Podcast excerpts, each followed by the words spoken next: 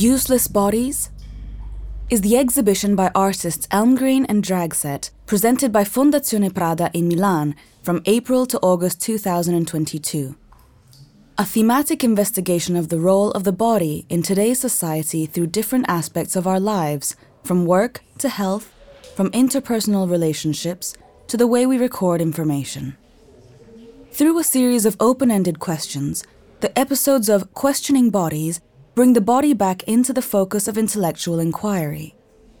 The series presents some of the essays commissioned for the exhibition publication, in which philosophers, artists, writers, scientists, and thinkers share questions about the changing condition of the human body in a world where our physical presence seems to have lost its centrality.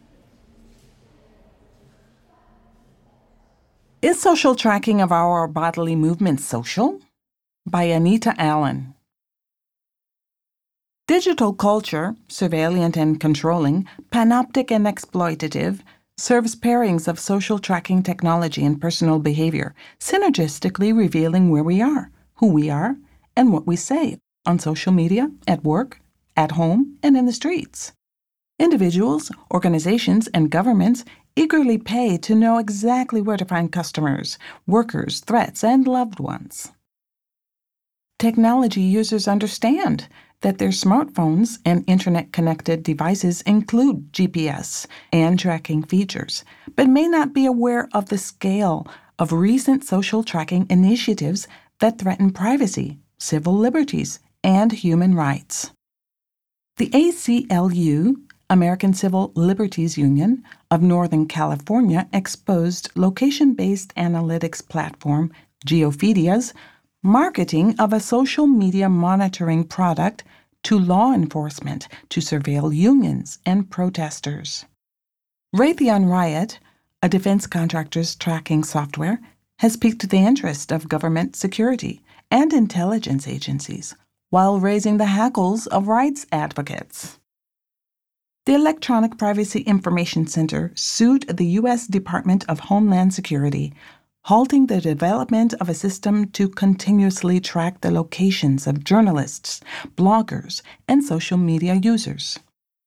The Electronic Frontier Foundation filed a class action lawsuit to stop AT&T and their location aggregator partners from selling wireless customers precise real-time locations for purposes that could include anything from harmless fandom to stalking and for as little as 300 US dollars.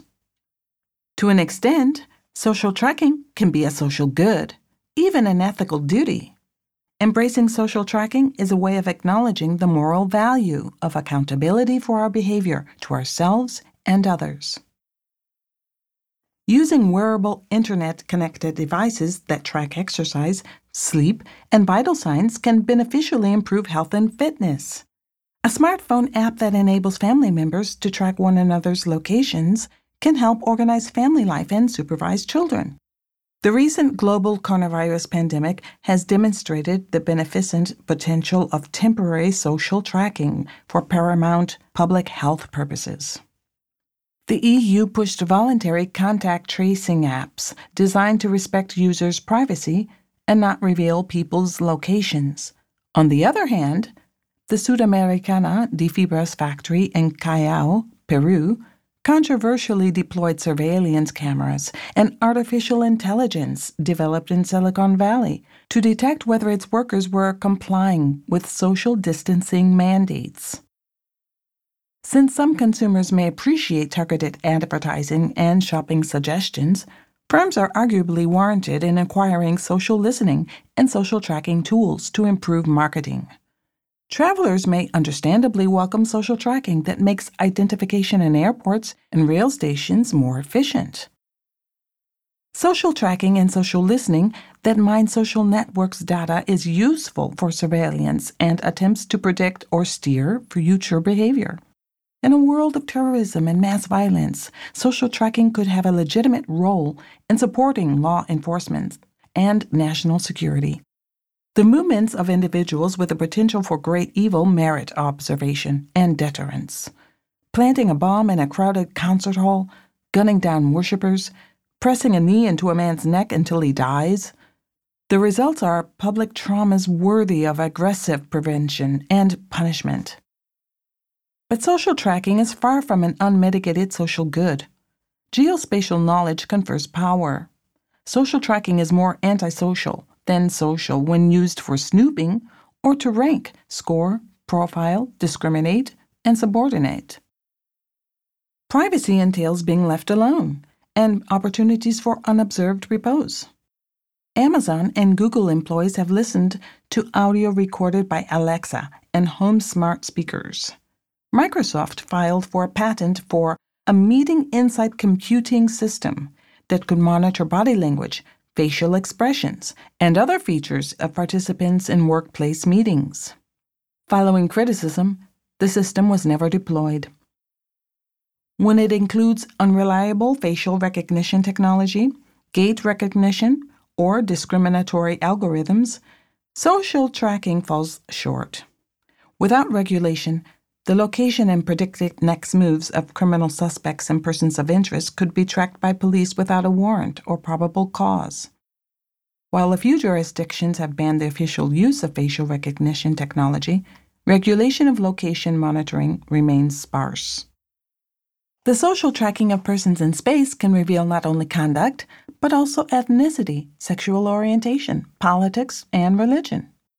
Globally, the risk of human rights infringement and technological blunder will inevitably fall disproportionately on already subordinated groups, whether blacks in America or Uyghurs in China. Race, gender, religion, caste, and class must matter as societies shape social tracking law and policy. Is social tracking of our movement social? Not completely. Not yet. The public is not well informed about the scope and implications of existing tracking. Laws and ethical principles to regulate tracking practices are not in place. The technology is not error free. And, most importantly, Societies remain mired in prejudice and oppressions that make the potential of dystopian location monitoring and surveillance greater still. You just listened to Questioning Bodies, the podcast series dedicated to the exhibition Useless Bodies by Elmgreen and Dragset, presented by Fondazione Prada. Thanks to the author of the text.